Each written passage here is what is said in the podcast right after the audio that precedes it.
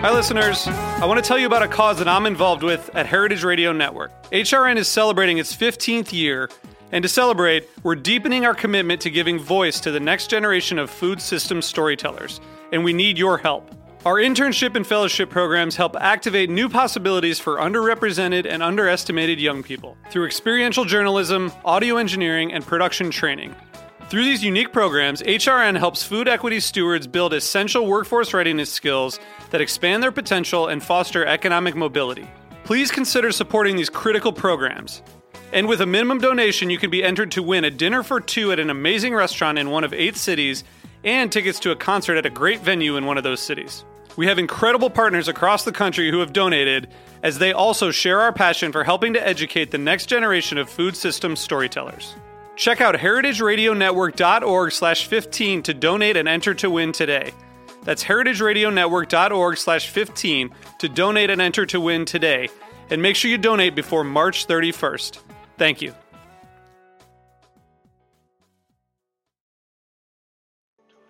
I'm so excited to tell you a bit about today's sponsor, Music Masters Collective. They're a nonprofit organization that produces unique music events, providing opportunities for fans and artists to meet and collaborate in an inspired and creative atmosphere. Every week, Music Masters Collective hosts different events, all with the opportunity to learn from world class musicians like Bill Frisell, Kurt Rosenwinkel, Julian Lage, Marc Ribot, Wayne Krantz, Oteil Burbridge, the Milk Carton Kids, and so many more. At an event like Alternative Guitar Summit Camp happening this August, you can expect in depth workshops with guitar masters, once in a lifetime performances, the opportunity to play alongside your favorite musicians, and a lot of fun. You'll leave this event packed full of wisdom and with a whole community of musicians to create with. This all inclusive week in the Catskills Mountains of upstate New York is guaranteed to be magical. Scholarships are available, but spots are extremely limited, so visit www.alternativeguitarsummitcamp.com backslash inside to learn more.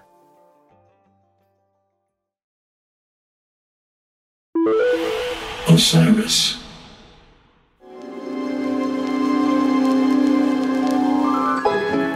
Greetings and welcome back to Inside the Musician's Brain. I'm your host, Chris Pandolfi from the infamous String Dusters.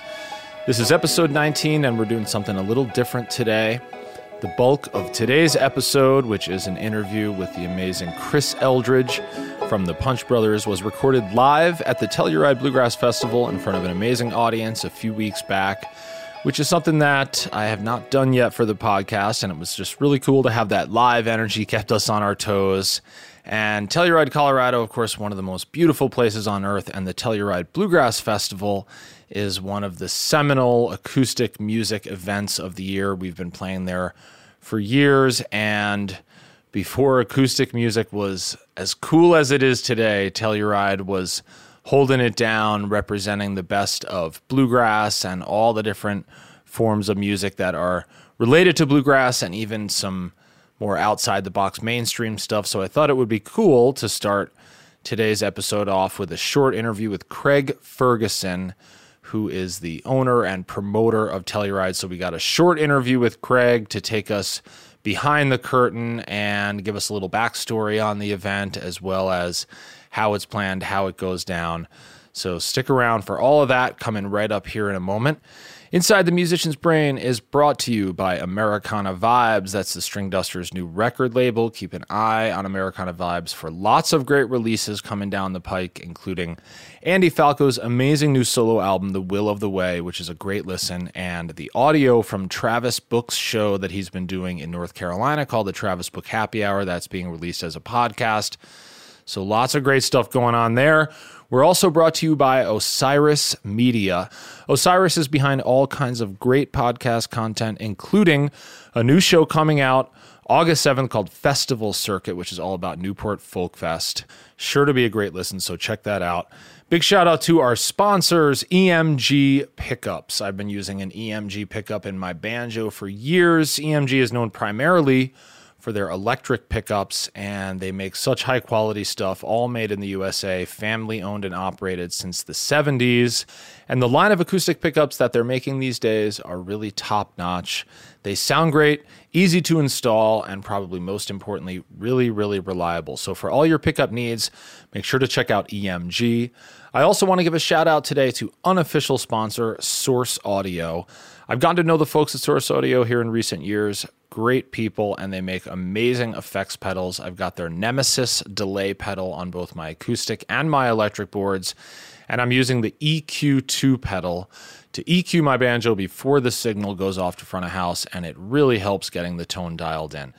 Check out Source Audio for all your effects pedal needs. They're making really high quality and creative stuff. All right, as I said earlier, for today's episode, I took my recording rig out to the Telluride Bluegrass Festival to interview Critter. And I thought it would be a cool idea to get a little backstory on Telluride for the intro to this interview.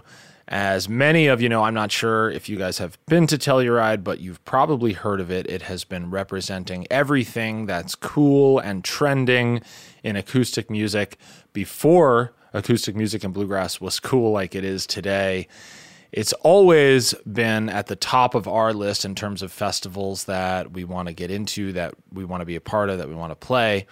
And I'm sure the same holds true for many bands. It's a place to see and be seen, and it's also just a wonderful event with an amazing community of fans who are very loyal to Telluride. If you haven't been there, they clear out the festival grounds every night, and a line forms at the gate where people literally sleep in line overnight to get a jump on the famous tarp run, where they bolt in to the festival grounds and head as close to the stage as they possibly can, throw their tarp down for their people to hang out all day. And even if you have a 1 p.m. set, the place is full to the brim with some of the most loyal and enthusiastic music fans anywhere.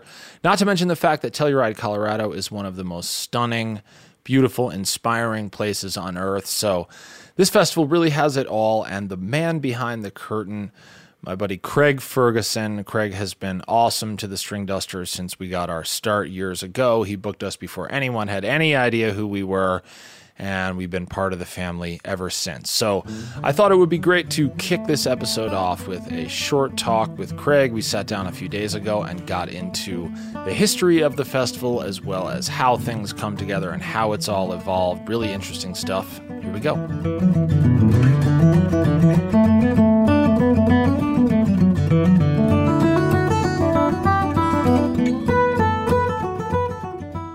All right, we're here with Craig Ferguson, the man behind the mythical Telluride Bluegrass Festival. Craig, how are you, brother?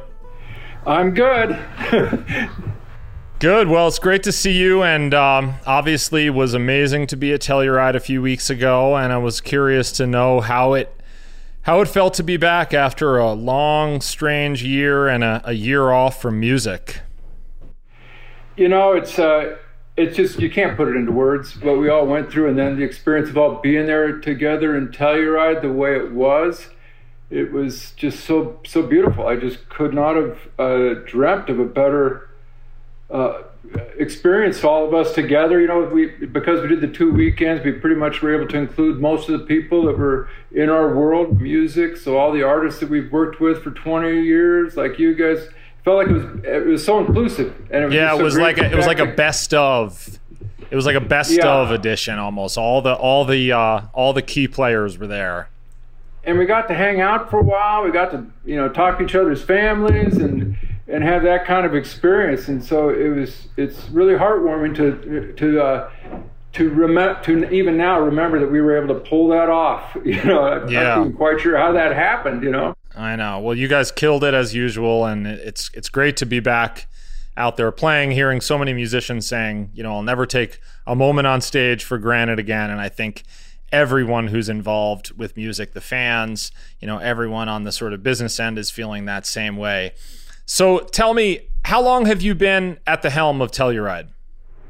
Well, let's see. We put a group together in uh, 1988 uh, in response to the festival had a lot of financial trouble, And so that was it was basically a financial reorganization. Then some of the previous two of the three previous owners are still our partners, and so really since then, uh, ironically enough, so thirty we, uh, plus years. Thirty plus years. And how how would you say the festival has evolved in that time? Like, take us back thirty years ago. Like, how many people were there? What did the event look like compared to what what we experience now? 30 years ago, we, you know, it was a big, uh, a big change. Uh, was up to that point, it had about 7,000 people a day for the peak Saturday, and and uh, we were able to reorganize, and we just got really fortunate that Mark O'Connor was able to talk James Taylor into coming for 1990, and that really introduced a lot of people to the festival. Though I would like to contend that uh, the, the festival had expressed what it was even before that reorganization, which was a lot of traditional bluegrass respect, but pretty diverse, you know, uh, presentation of so many other things connecting with bluegrass. Edgar Meyer was involved back then. So, you know, some of the things that we're maybe known for is our classical or reaching out or like, like Little Feat had played back then. So many of the things that people think of us as being uh, a little different about the way we. I think those were already established when we took over. And, and of course, in 1990 we had a, a sold out year for James Taylor. The next year it was 16,000, and since that day we've had a we had a big uh, legislative thing in the town of Telluride to where in 92 there were no music festivals in town but us. And since then we've always been right at that 10,000 that we've been doing until this last year. Got you. And so James Taylor was that because you guys have a reputation of this amazing cross section of music, and there's always things that really touch the mainstream. But was James Taylor sort of the first um, version of that? You know, uh, bringing someone to the festival who had a much wider appeal than, say, bluegrass or uh, the acoustic music world at that time. You know, I, I don't think so. Even before that, there was Little Feat, there was Willie Nelson, there was Rosanne Cash. Okay. You know, uh, Stevie Goodman, uh, Stevie Goodman, and uh, you know, and even back then, Dan Fogelberg came to the festival just to hang out. So I don't think we can really take credit. I think we can take some credit for really uh, focusing and expanding and continuing that direction. Maybe we've got some more of the uh, world music edges and Celtic, and yeah, we've certainly been bringing some bigger stars from time to time. But I'd like to think that edge, that person out of the festival, was in there already.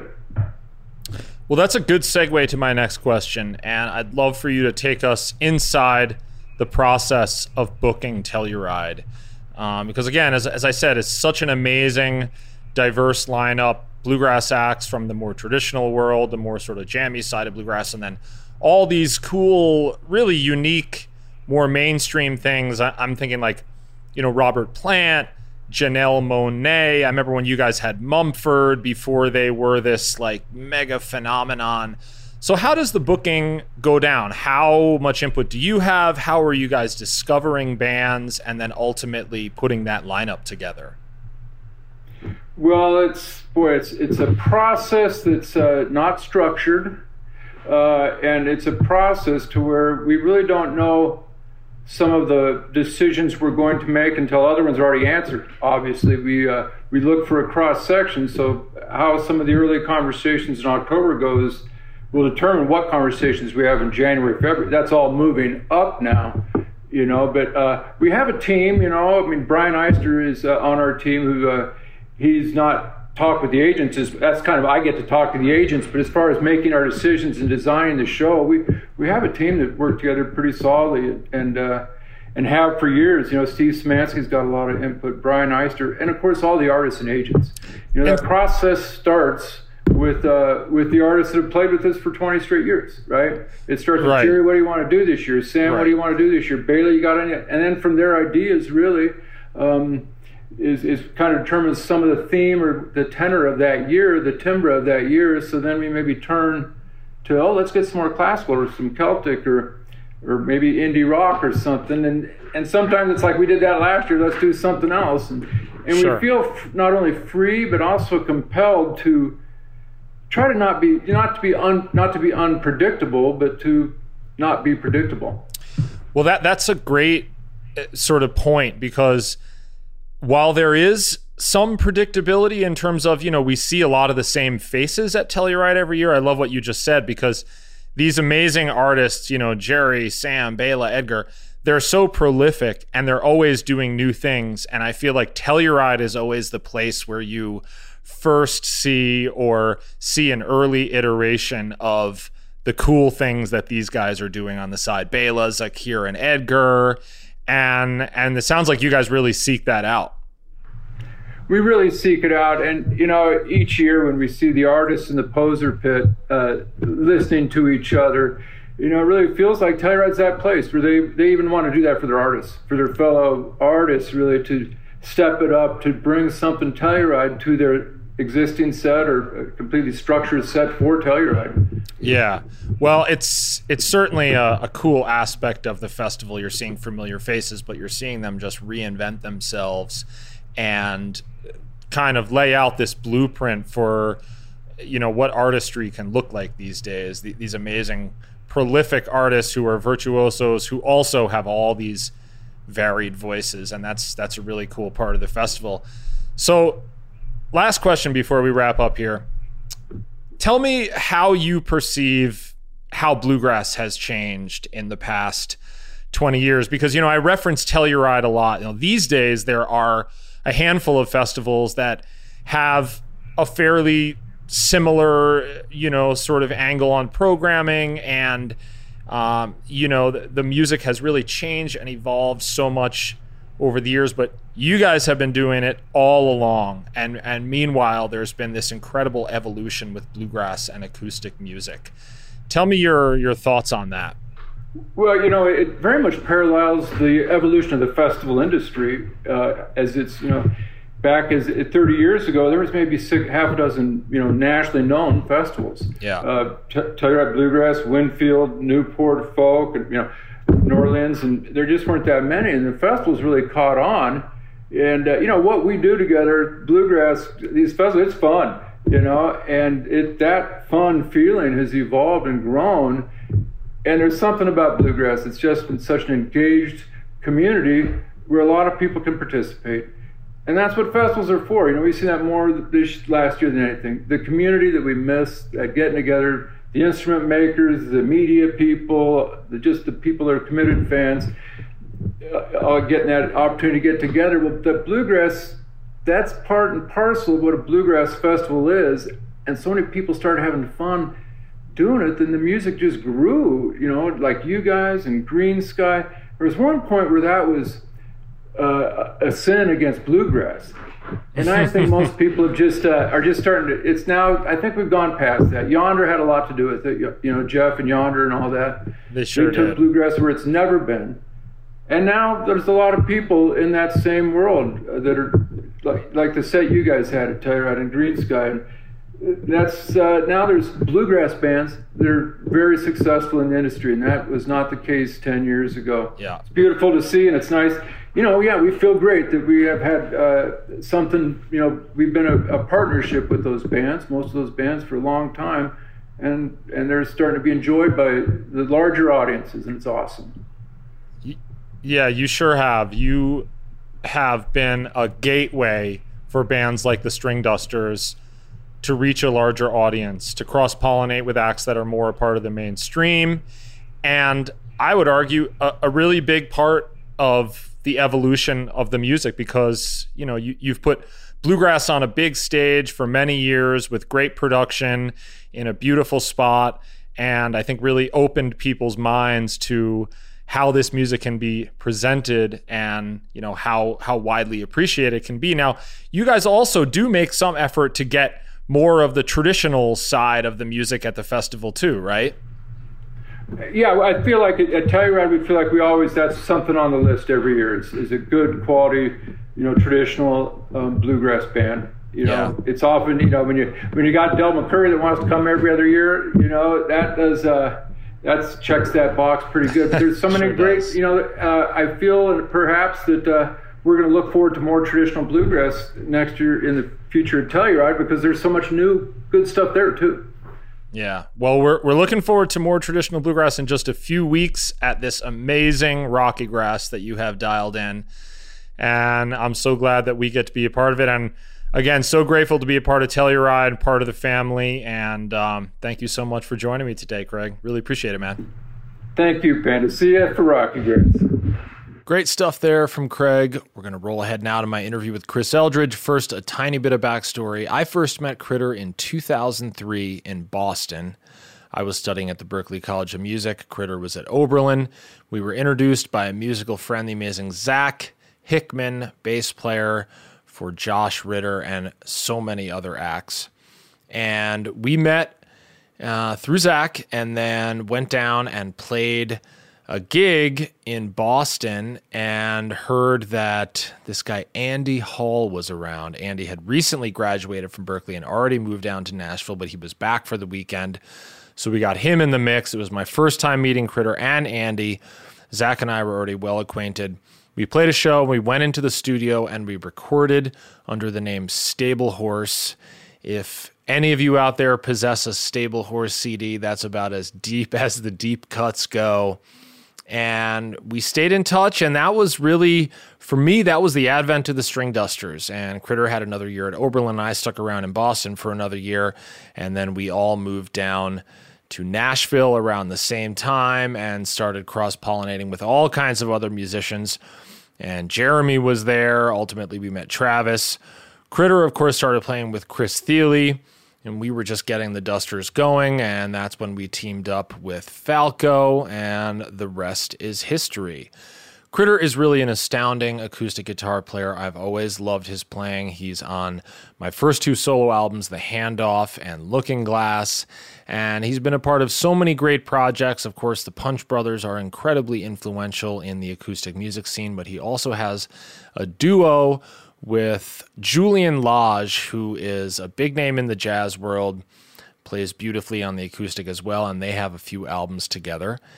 And Critter and I sat down at the workshop stage at Telluride a few weeks ago and got into everything from music and learning to rowdy party stories at our old house in Nashville, which for a minute there was the go to party spot. We had jam sessions all the time, so many great musicians coming and going. That was a really, really special time. I'll never forget it. And was was just excited to sit down and rap about the past, present, and future with Chris Eldridge. Here we go.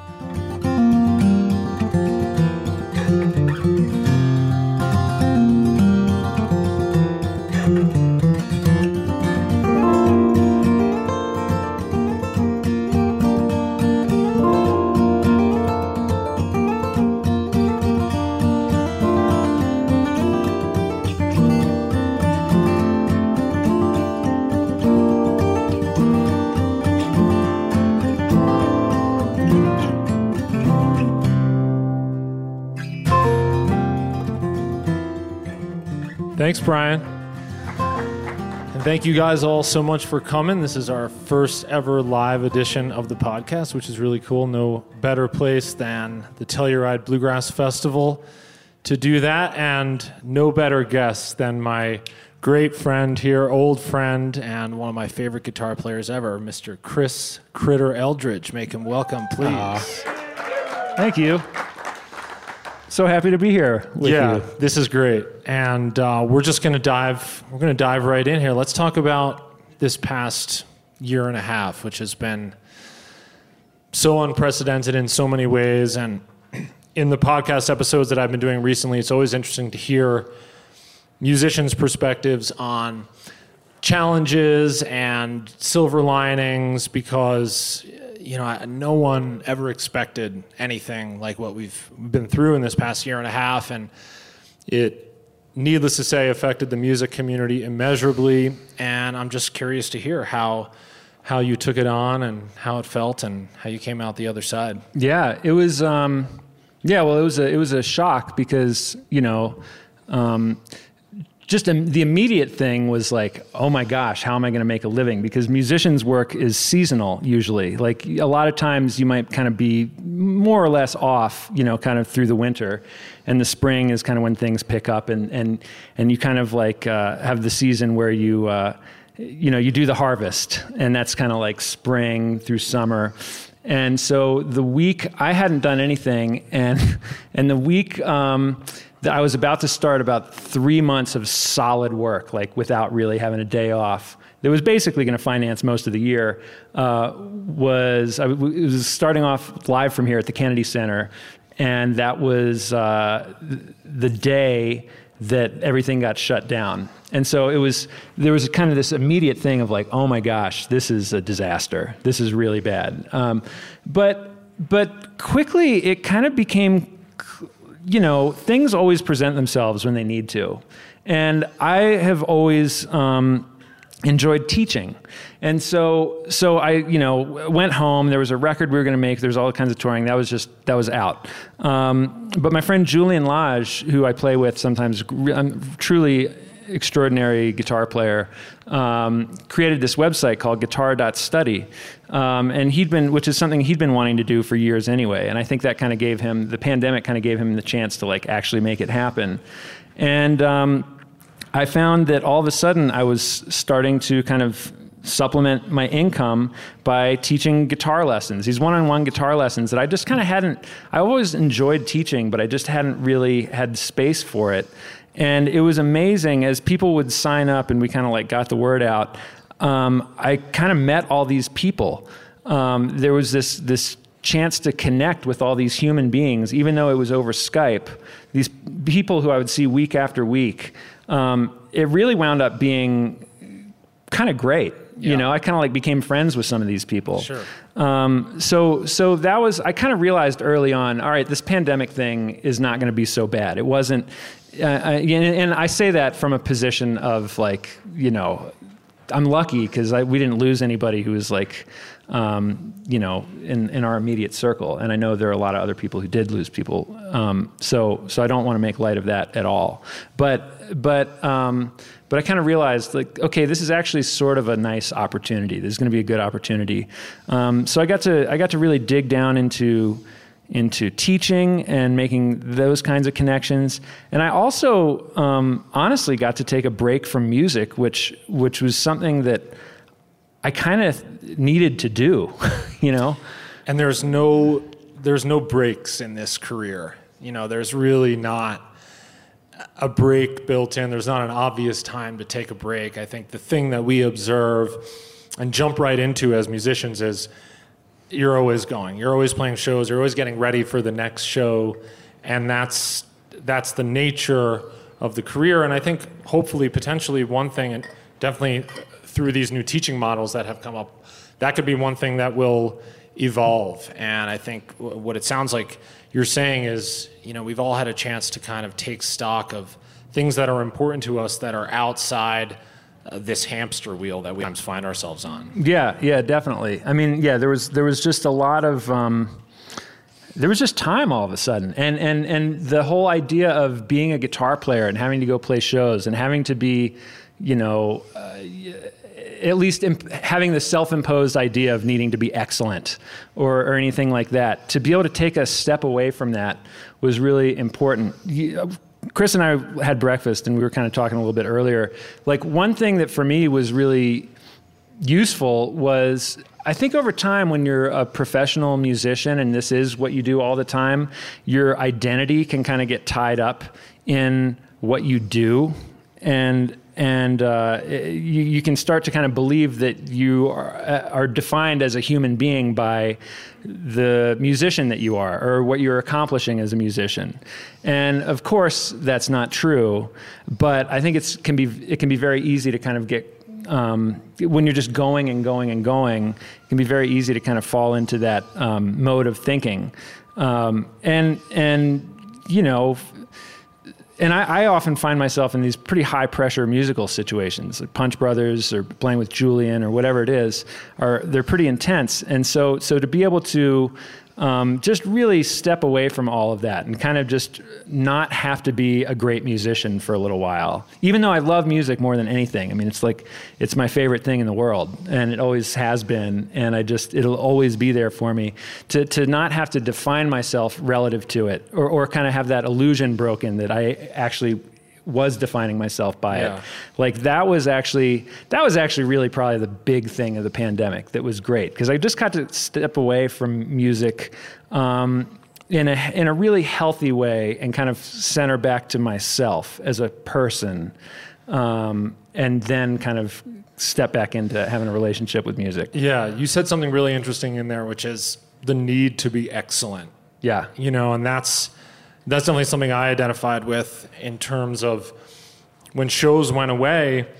You know, we, th- this purpose of our life to get on stage and perform because you know being a musician is one thing but being a performer is a whole other thing it's a whole other discipline that you need to practice that you need to stay up on and that was the part of it that really slid away and critter describes being in the punch brothers as pretty intense. Have you guys ever been in the punch brothers? Because it seems pretty intense to me. It's it, I can confirm it's intense. Yeah, but that's it- it's amazing and that's what, what critter said you know that's what we strive for you know in anything that you want to be great at we should always try to have a goal of surrounding ourselves with people who are better than we are you know that's what and hopefully there's reciprocity there and they feel that same way about you and that's you know that's something that you guys definitely have going and i think every great band you know you push each other yeah. but a lot of that went away in this past year. And I'm curious to know, do you think, how do you feel like teaching makes you a better musician? Because I know, I know it helps me, you know, articulating the ideas and things that I've maybe done a million times and don't, don't necessarily understand why.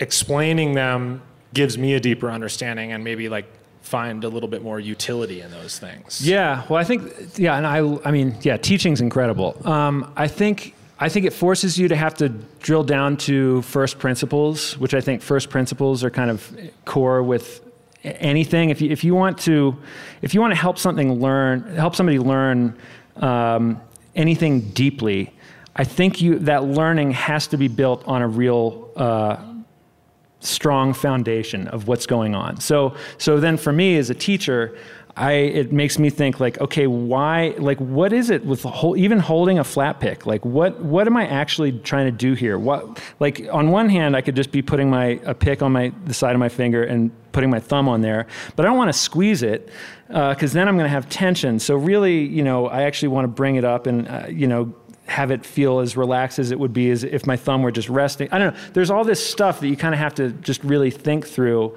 Um, you know, and that's important because you want your body to be as relaxed as possible or as neutral as possible so that it can be poised and can, it can do what needs to be done. So, all of this, obviously, I'm not going to say that like that fast in a lesson, but they're things that, that um, those are all things I kind of have to process and think about. Like, why does anything that I do work? Or how could I, how could I have, how could I help somebody um, have a kind of deep understanding uh, for themselves because ultimately nobody can really teach you. you. You have to teach yourself. A teacher's there to kind of guide and inspire and, and kind of coach you.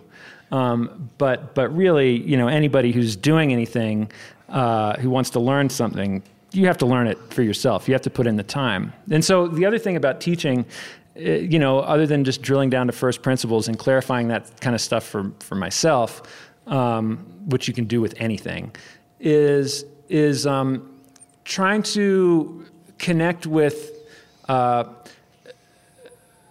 you know my own sense of curiosity and hopefully the student's sense of curiosity. Like there's a real kind of empathetic thing about being a teacher where you try and put yourself in somebody else's shoes and you try and you try and um, encourage them um, to care. You even trick them sometimes into caring or being curious about something.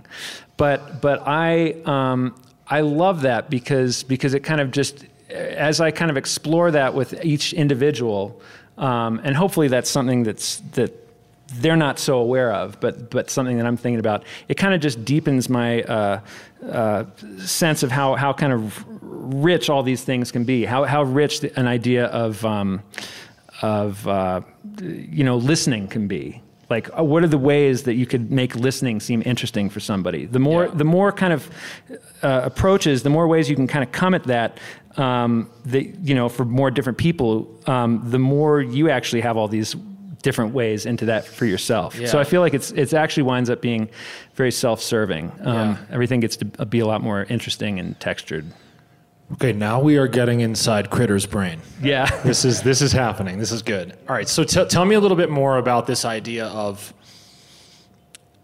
of trying to explain and inspire someone to figure out their own path because I'm sure you feel like a lot of times when they come to you for lessons they just expect you to show them how to hold the pick or how to understand different concepts of music when like you say the much more important thing is to inspire them to find their own path.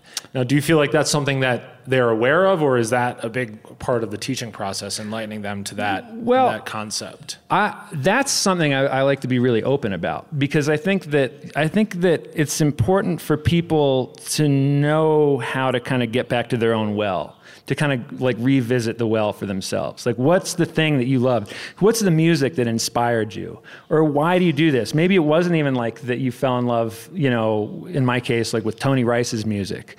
Uh, maybe your friends just played, and that's like something you wanted to do. You wanted to connect with your friends, and this was like a great way to do it. Um, so, I mean, I think there are uh, there's so many different reasons people could love it, but um, I think it's important, you know, for yourself as a, as an aspiring musician to identify why you love it and, and kind of and honor that and tend to it. Like rather than rather than you know as a teacher saying you know you need to practice this thing like do it 15 times a day you know for 10 minutes like you know every rather than do something like that it's actually i think the more relevant thing is like well what would you actually be interested in doing what's something that you're going to want to do let's figure out okay so you like uh, you know, playing whatever uh, a fiddle tune and and trying to improvise on it. Like, what's a way that we can kind of come up with with um, a way that you could feel creatively engaged with that? You know, and it's like teaching is kind of designing that for people and, and, and empowering them to kind of find those things for themselves. Yeah. Because that's what as long as you're interested, you have you have infinite fuel. That's the whole thing. Nobody I don't know about you, but I'm like extraordinarily stubborn and no one can tell me what to do. and I'm not I don't do that. It's not on purpose. I don't mean to be that way, but I just won't do it because I, if I don't know why I should do something, I just won't do it. Um, I need to know why Right. and and or I have to have some kind of thing inside me that's like compelling me to. O- Often, if I understand why I should do something, that's enough. That's like okay, I know I know why I should do this. I'm going to do it. Um, so Yeah. so I feel like so much of it is just helping helping illuminate all of that. I love that. And there's a great lesson in there that extends far beyond music. And this ties back to what Critter mentioned. We were talking at breakfast about a trap that I think a lot of musicians fall into where we associate so much of our identity with how we play.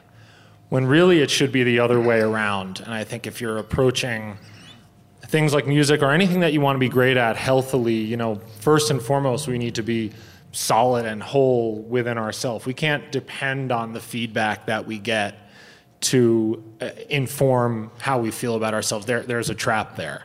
You know, and of course there's going to be some measure of this and we're all human and we all have an ego and it's always in play. But I'm curious to know a little bit more about how you take on that aspect of things, how you how you keep that in check because you know like, like you said you're The ego side of yeah things. and you're in this incredibly overachieving band and it's it's hard sometimes to not place this value on you know what we think about ourselves or how we feel you know basing that on other people's impressions of how we performed or played. So i'm just curious to know more about how you take on that part of the journey. Well, yeah, I mean, it's it's definitely been something that's been kind of a struggle for me at times, uh, and um, but you know, I think ultimately, I kind of have this firmly held belief that like it's miraculous that any of us is here, that we all exist, like the whole like just being alive on this planet. Like we have consciousness. Where like it, that's miraculous. It's incredible. Like what are the odds? Um, and whether you come to that from like a kind of spiritual belief or religious belief or, or just kind of like a scientific like you know belief like it's miraculous from any from any perspective and and so i kind of ultimately have this sense that just as it's kind of miraculous uh, that like any of us is here we all kind of just have a right to be ourselves because like we made it here we are and i think i think that to me is like one of the big things that um, helps me defeat uh, ego kind of oriented thinking. You know, what like I think that anybody who picks up an instrument, you know, to me music is all about self-expression. And so if you pick up an instrument, um, I want to hear, you know, what you what you think about it. Like you you might be really early on in your thing, and you might just think that like da da da da da is awesome. It's like great, I love that. I just learned something about you as a person, and that's ultimately to me what music is about. Is you know, uh, you know, it can be about a, a, number of things. It can be about transcendence and helping people kind of step away and uh, kind of move out of their kind of everyday experience of life, kind of in this transcendent flow state where time ceases and you're just like there. Music is incredible that way. But right. it's also this incredible place where you can kind of actually communicate. Um, you know, as a musician, you can put your thing out there and people can, in a way, in this honest way that like sometimes you can't do with with words and people want to know who you are and they actually kind of can know some essential truths about you i think so that's that's kind of one thing is that like basically yeah we i want to hear what everybody has to say and i and i feel like if i apply that to everybody else then i need to apply that to myself and an interesting aspect of that is you know it's about expressing yourself it's about making a statement having something to say but it's not really about whether it's right or wrong. No. And that, I don't even know what that would be. Well, I yeah. think that's, but that's, you know, that's, I know a, a trap that I've fallen into. And, you know, it, did I make a mistake, you know, and, yeah. and sort of this like monitoring of yourself. Well, we've all heard that musician who can only play three notes on the guitar, but has more soul and expression with those three notes than other musicians have with the whole fingerboard. Well, let me share this amazing thing. So I, I um, for a long time taught. There's, there's this website called Sonic Junction that I that I taught on, um, and um, there's a student on there. I've talked about him in other podcasts before because it's so awesome. This guy Kip, and um, Kip, when he first started out, he he didn't really play. I mean, he's I don't know. Kip was probably in his 50s somewhere, um, and I think had played guitar a little bit when he was young, um, but kind of set it down for 20 years and kind of picked it up later in life. And and when he first got on the site, like you know, he he was a beginner. He was like a pretty you know raw beginner, and um, but Kip, as I would put these new lessons up, he would show up every single time. Like he was the most faithful student. He would always put a video up, and I'd watch it, and he was always working on it. And you could, he was engaged. You could tell he really loved it.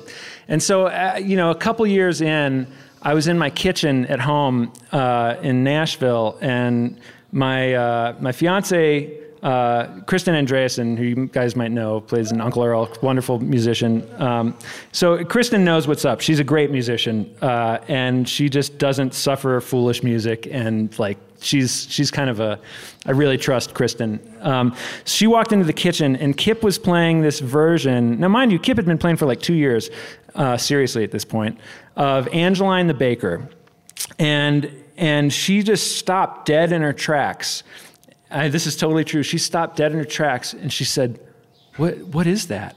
She had no idea what I was doing. She just heard sound coming out of the computer. And I didn't say anything. And she literally started to cry. She said, That is like, that's so beautiful. What is that? And that was my student, Kip, who'd been playing for two years. And it was just so tr- pure of heart and true of heart that, like, that's what Kristin hears. She hears, you know, that's why she's kind of, you know, the BS filter. And and she it stopped her dead in her tracks and she actually cried.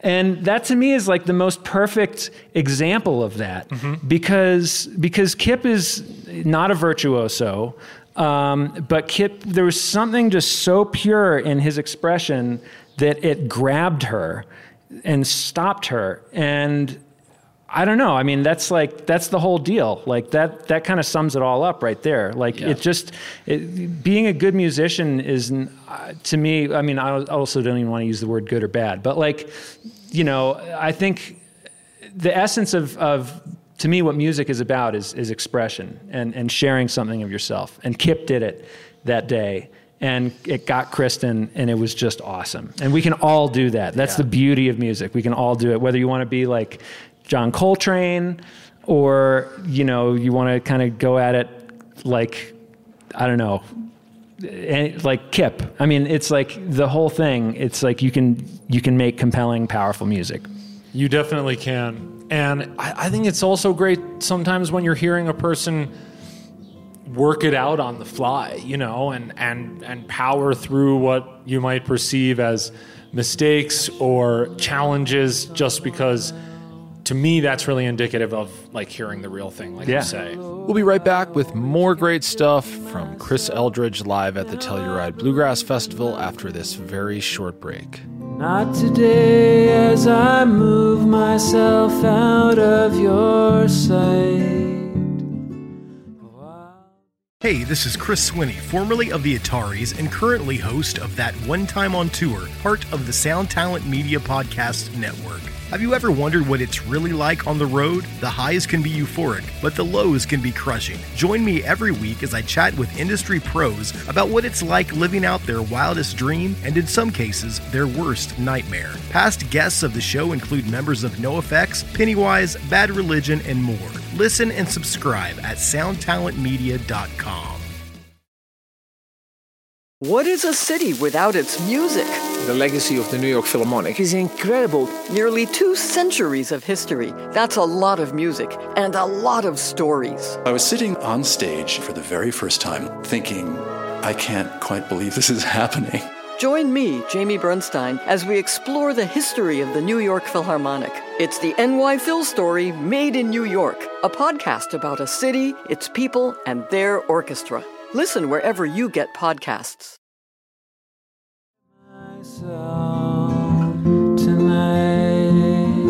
Can I say one other thing Yeah, while we're talking about please, this? absolutely. Okay, just the, the other ego thing is like you can.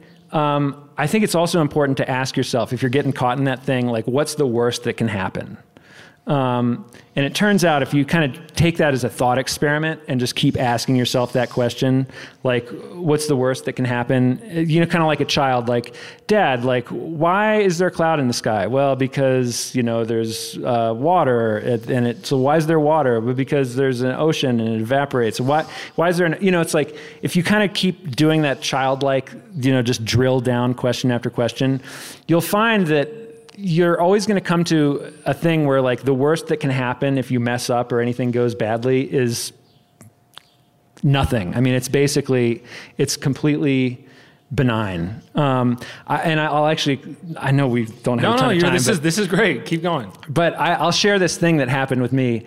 Um, on so I for for when Thile uh, hosted uh, this show live from here, I was the house guitar player uh, on that show most of the time. I mean, I was I was I was there the majority of the shows.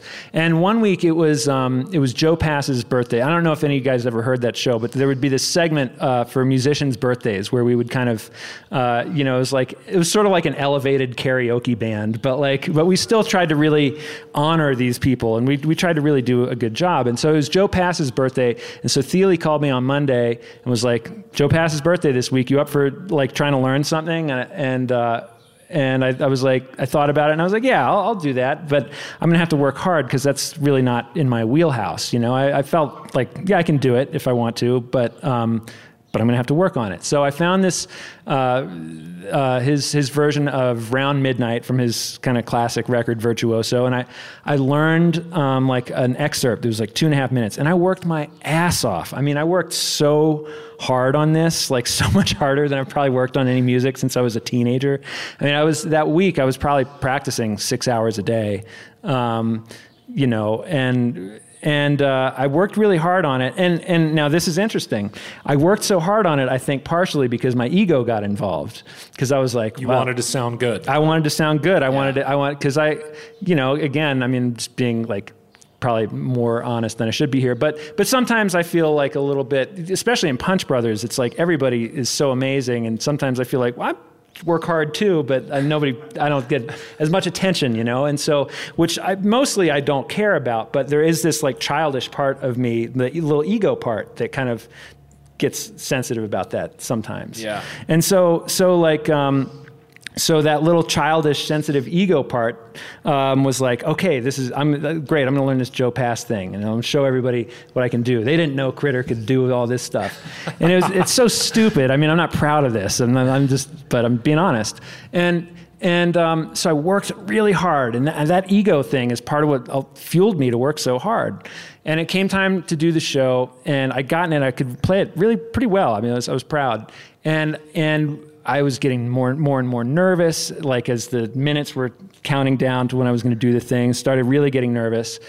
And you know, again, because my ego was involved, because it was going to be a reflection on me, and that's what started making me nervous. And it came time, and I played this thing, and it was like in the segment, it's like, all right, Chris Eldridge is going to do this thing that's like crazy, but go for it, critter, break a leg.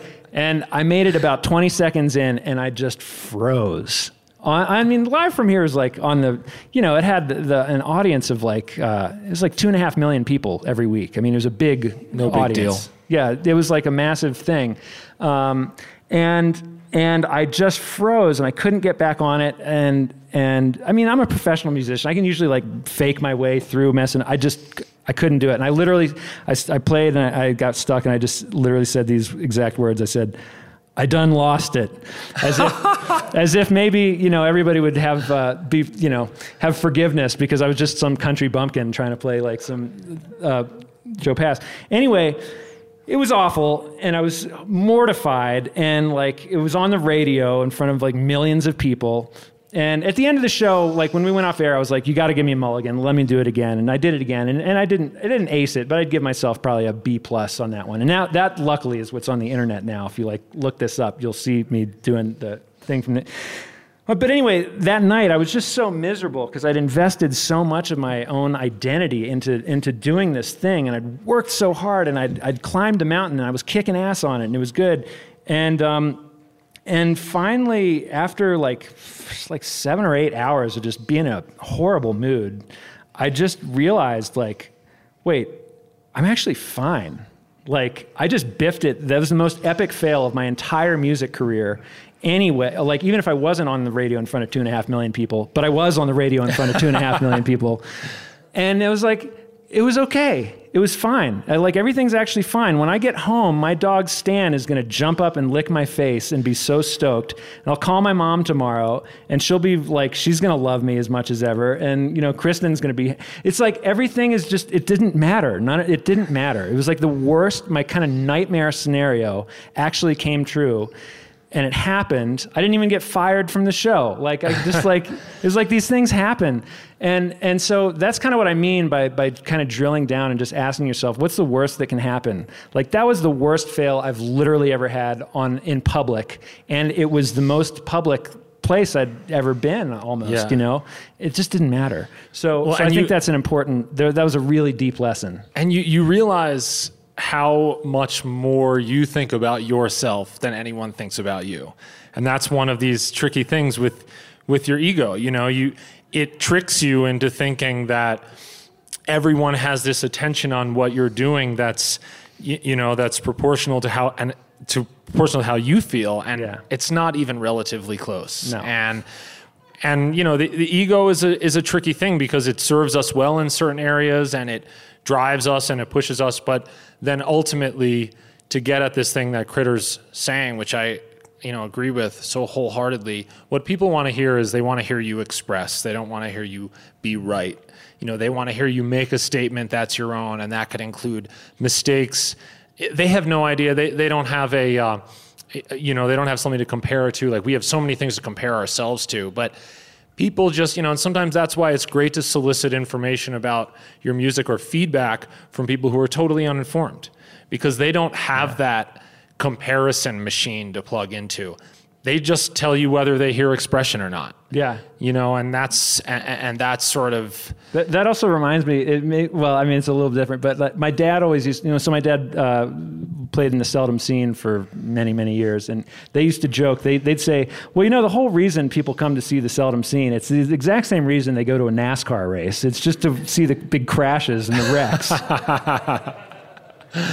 We've all had our big crashes. When, I, when the String Dusters played our first televised Opry, I kicked off a song that we have called Echoes of Goodbye, this super fast bluegrass song in the wrong key. Full stop, dead on the air, live TV, everything. And you know, I was I was pretty proud of myself because in most instances I would have gone down that same road and just Yeah. hated myself, you know, and then and then you're carving these pathways in your brain that you'll travel down again at different times. And it's a it's a thing that we end up really having to work on. And just like every other element of of this career probably a lot of careers it's all practice. It's all hours logged in a real mindful zone sort of going at that certain thing. And if we spend too much time hating ourselves guess what? When mistakes come we hate ourselves. Yeah. but if we find a practice and forgiving ourselves and what you know it's it's a great thing to remember it's like life goes on and you have your worst gig you've ever had and you still wake up the next day and you didn't get fired No. you know Yeah, it was great. and if if if you're out there listening and you did get fired then i'm, I'm just i'm sorry yeah, that's this this doesn't apply to you but um, I want to talk a little bit. You know, we've got a few minutes left here. This is awesome. Yeah, this is so fun. Critter, Critter and I, we, we go back. we're like we're old homies. it's it's a lot of years. And we haven't seen each other in a while. It's like so- almost 20 years now. Yeah. And um, I actually put some photos this morning on my Instagram feed of we used to have these legendary parties in Nashville, 811 Hillview Heights. 811A, yeah, it was a And, fantastic house. You know, there would be people sleeping on the lawn in the morning when you got up, you know, and there was just like, I remember one time, I mean, you, maybe you don't remember this, but we got up one time after a party and there was a bird on the kitchen floor. what? I don't remember that. We were just, we were sorting out the ref, you know, the, the refuse from the party and, you know, there was like empty beer cans, and then there was a um, deceased bird on the laundry room floor. And I remember I looked at Critter and I was like, must have been a good Must have been, a, one. yeah, yeah. Let's talk about performance mindset because I, I think it's always so interesting to hear from amazing musicians like yourself. Crowds get to see us on stage. They get to see the result of all this work. They get to see the peak, hopefully, and, and the payoff. But there's so much work that goes into it. Let's just start by talking about like the hour before you go on stage. What what does that hour look like? It, you know, it's probably, um, if I can, what I like to do is get the metronome out. And there's a there's a very specific way I like to use the metronome, which Tell is us. which is where I I basically um, so the metronome is very misunderstood. The metronome is like the greatest tool in the world. Uh, people have the idea of the metronome as being, you know, a device that's it's like a metaphorical piano teacher, you know, with a ruler that's like right above your knuckles, like ready to, you know, nail you at any moment. But but that's kind of a misunderstanding. I think. I think the metronome is really just kind of showing you what the time is. It's not telling you whether what you're doing is right or wrong or whatever. It's just kind of marking a, a steady passage of time. And so, what I like to do is I like to have the metronome so it's clicking very, very infrequently, like maybe uh, three or four times a minute. You know, so every 15 or 20 seconds. And I'll usually kind of work my way up to that. Um, so that the metronome is not like keeping the time for me. If it's clicking like this and you're just playing along, it's functioning as the timekeeper and you're just trying to like lock in with it. Whereas when it's clicking way less frequently, the responsibility for keeping the time and the flow of time transitions to you, not from the metronome. The metronome will just kind of illustrate, you know, whether you're still in sync with it. Um, And is So- that the goal of that exercise? To, well, t- yeah. T- so so re- so that's that's the setup, and and really to me, what it does is it um, it just kind of tunes up my focus. It tunes up my sense of mindfulness. It tunes up. Um, my like so like I, I can feel a little when I'm kind of on that as long as I'm not trying to actually play like hit the beat like if I if I start thinking okay the beat's coming up I'm gonna hit it I can guarantee that I'm not going to be in sync with it but if I kind of just empty my mind and just kind of zen out into it, then I can be boom, just dead on with it. And it, it winds up being, um, yeah, it's kind of just this focus exercise, this kind of mindful focus exercise. And, and actually, the more you do it, the more you become sensitive to the kind of ripples in your attention, ripples in kind of your consciousness. Like I can feel if I have a little thought uh, that kind of comes in or starts to come in, I, I kind of almost perceive that as like a little ripple. Um. And I probably will be a little off at the end. Maybe not, you know, because I've done it enough now, and sometimes I know how to how to adjust for it. But basically, it's this thing to just get me into this, to quiet my mind and yeah. get me into this focused headspace. So that's really what it is. It's a mindfulness thing. It's just to quiet my mind and and get kind of to switch the voice in my head off. And that's that's kind of where I want to be before I play music. So, so you're you're just really the, the point of that is not to lock in your timing or, or, your technique. It's to have you present in the moment. Exactly. But the, the cool side benefit is that your timing and your technique do get locked in. Right. But those are kind of those are like side benefits. Right. But the main thing is just your clear head, just being yeah. present. It's an amazing thing about practice and working on music. I think there's all these different little things you can look at, but there is an overarching mode of working on music where you're where you're doing it all. And this is what sounds like what you're describing. And you know we, we work on repertoire we work on technique or learning these new songs. And then for me i really try to shut it off and practice is more like a meditation than anything mm-hmm. and again getting back to this idea that anything that you're going to be good at requires practice and, and a lot of people i think they look at performing musicians and they think oh you get up on stage and that's when the muse visits you you know but it's really not the case no. i think a great practice regimen is really logging as much time in the zone that you want to recreate on stage as you possibly can if that makes sense so yeah. when you're away from stage and you're working on music at home do you feel like that's that's a big goal as well Kind of. I, I sometimes uh, if I if I have something if I have something coming up that I'm working towards, uh, then then I kind of think of it that way. A lot of times I'll also though just kind of spend time, you know, investing again in my own curiosity, like something that seems interesting that. to me. I'll just kind of like try and feed the curiosity and then I'll just kind of go down a rabbit hole and figure out some cool stuff hopefully. Or it's either that or or kind of, you know, there is this kind of other practice mode that that I feel like is very um, intentional. You know, it can be kind of goal oriented and um, but you don't it, it's important when you kind of have that sort of thing in mind that you you can kind of approach what you're doing as kind of a an observer, you know, without judgment. I think being non-judgmental, ju- judgment being, uh, you know, when you introduce the concept of good and bad, that's that's not those concepts are not useful.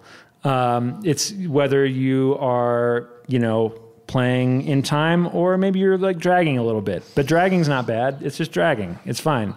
So then you try and not do that thing. And I think a lot of a lot of times we we kind of get in our head, and if there's something we're having we're struggling with, um, it can be easy to fall into the trap of feeling like it's bad. What you're doing is bad, but that's really not the case. It's just not what you're going for. And if you keep working on it, you'll you'll get it. Um, it's just kind of how that. It's kind of a growth mindset versus like fixed mindset kind of thing and when the judgment machine is on ooh the judgment the machine. ego is you know that you're you're you're reinforcing that pathway you know? there's a really epic book have you ever read this book the inner game of tennis i read inner game of music which i know comes after inner game of tennis yeah yeah, the inner game of I, have never really connected with the inner game of music. Um, it's it's cool. It's written by a bass player, um, but Critter's more into tennis these days. yeah, than he is into um, but but it's like it's a really it's a really cool book that kind of you know deals with some of these these types of things. Kind of kind of um, you know allowing your kind of unconscious mind to take over and do things and and how to kind of um, observe what you're doing without judgment, but just kind of matter, very matter of factly. I mean, that's that's kind of what anybody who who kind of achieves a high level at anything is able to do. I mean, that's that's kind of part of the trick is that you just kind of have this steady growth mindset of getting a little bit better every day, not getting too emotionally involved, uh, and and just kind of seeing things for what they are. It's like can be very, it can be fun, but it can also be really dry in a beautiful way, like kind of like a meditation. I, I always like having the the idea of meditation with music. Um, I like that word. I, I do too, and, and you know another interesting analogy to the sports world, which there are so many because it's it's a performance thing.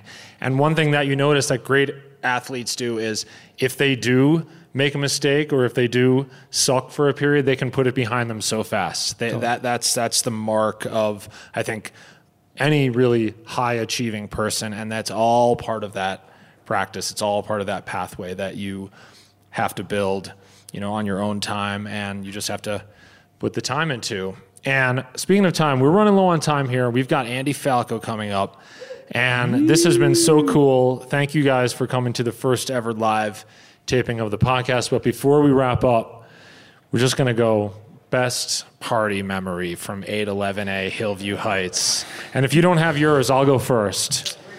Um, I feel like some of them I can't, I can't necessarily. No, okay, repeat. okay. Best party memory suitable for a live podcast Yeah. taping. I tell you, let's go with okay, that. different. Here, I'll go first. You- you first. Okay, so do you remember the time that we were having this party and you know everyone, all the pickers were there, and Andy Hall might have been a little overserved that night. He gets it in his mind that he he doesn't want to play dobro. He wants to play this lap steel. And so he brings he he rolls an amp out. I don't remember where the amp came from. And this lap steel is so out of tune. And he and he just sits there and tunes this thing with the amp on like, you know, four or five. And by the time he had this thing in tune, all the pickers were gone. And Wait, well, wait, wait, wait. We we can. Oh no, you weren't on that gig. I did that. I did a gig with Andy at Oberlin at my alma mater. Um, it was Chris Eldridge and the uh, Tanoshi, which is this. Oh, I remember this, yeah. Word. Um, I forget what it is. It's like a Zen word that means. This is before I was into all that stuff, but you know, kind of peace or whatever. But it also sounds like Tennessee. It, it was bad. It was back in the day. I shouldn't have even said that. We'll edit that out. Okay. So anyway. Um, but we had this band and we went up and played the Oberlin Folk Fest the year after I graduated. And um, and it was me and I think Noam was on the gig. And Alan. And Alan That's Bartram right. plays with the Del McCoury band, but was also kind of the original bass player in the String Dusters when we were kind of in the in the primordial ooze of the Dusters. And uh, and um, anyway, yeah, we did that same thing. We got in, and there was a there was a house party going. My friends were playing, and and we asked if we could sit in, and it was rocking. I mean, it was a college party, and Oberlin's, you know, there's all kinds of great music there. So the band was just killing, and like everybody was psyched. And we got up there, me and Andy and Noam. And uh, yeah, we cleared the room in about 30 seconds. Just ruined the entire party. All right, we're gonna have to have a whole yeah. other episode that is strictly devoted to the stories of yesteryear. But for right now, we're gonna we're gonna wrap things up. Critter, you're my man. Thank You're my you, man. Thank Chris you so much for joining me. Thank you for making this cool podcast. And um, you guys will be back here tomorrow for the happy hour. Yeah, Punch is doing the happy hour thing tomorrow. I think at one, uh, and then and then we're playing on Sunday. Yeah, Can't wait, man. yeah, it's gonna be fun. All right, thank you guys so much for joining us. Hell Yeah.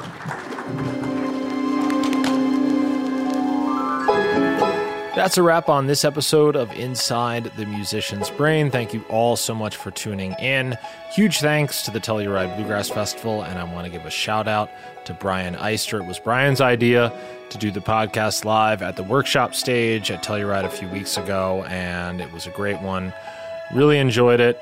Big thanks to my guests, Craig Ferguson and Chris Critter Eldridge. Thanks also to everyone who helps me make the podcast happen, including Osiris Media, Americana Vibes, and EMG Pickups.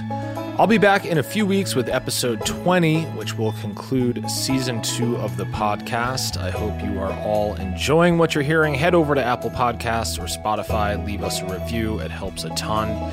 And I will see you back here in a few weeks to go back inside the musician's brain.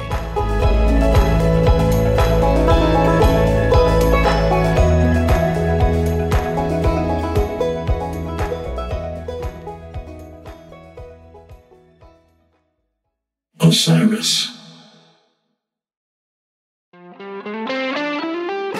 Hey, music fans! We wanted to let you know about Music on the Mountain, a show that will feature Anders Osborne, Dogs in a Pile, and Saints and Liars.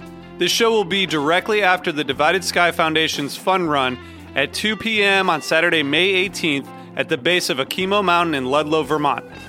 The show is presented by The Phoenix, a national nonprofit organization offering support to those in recovery and anyone impacted by substance use to celebrate recovery. If you're running in the Divided Sky Foundation's fund run, you'll be automatically registered for the show.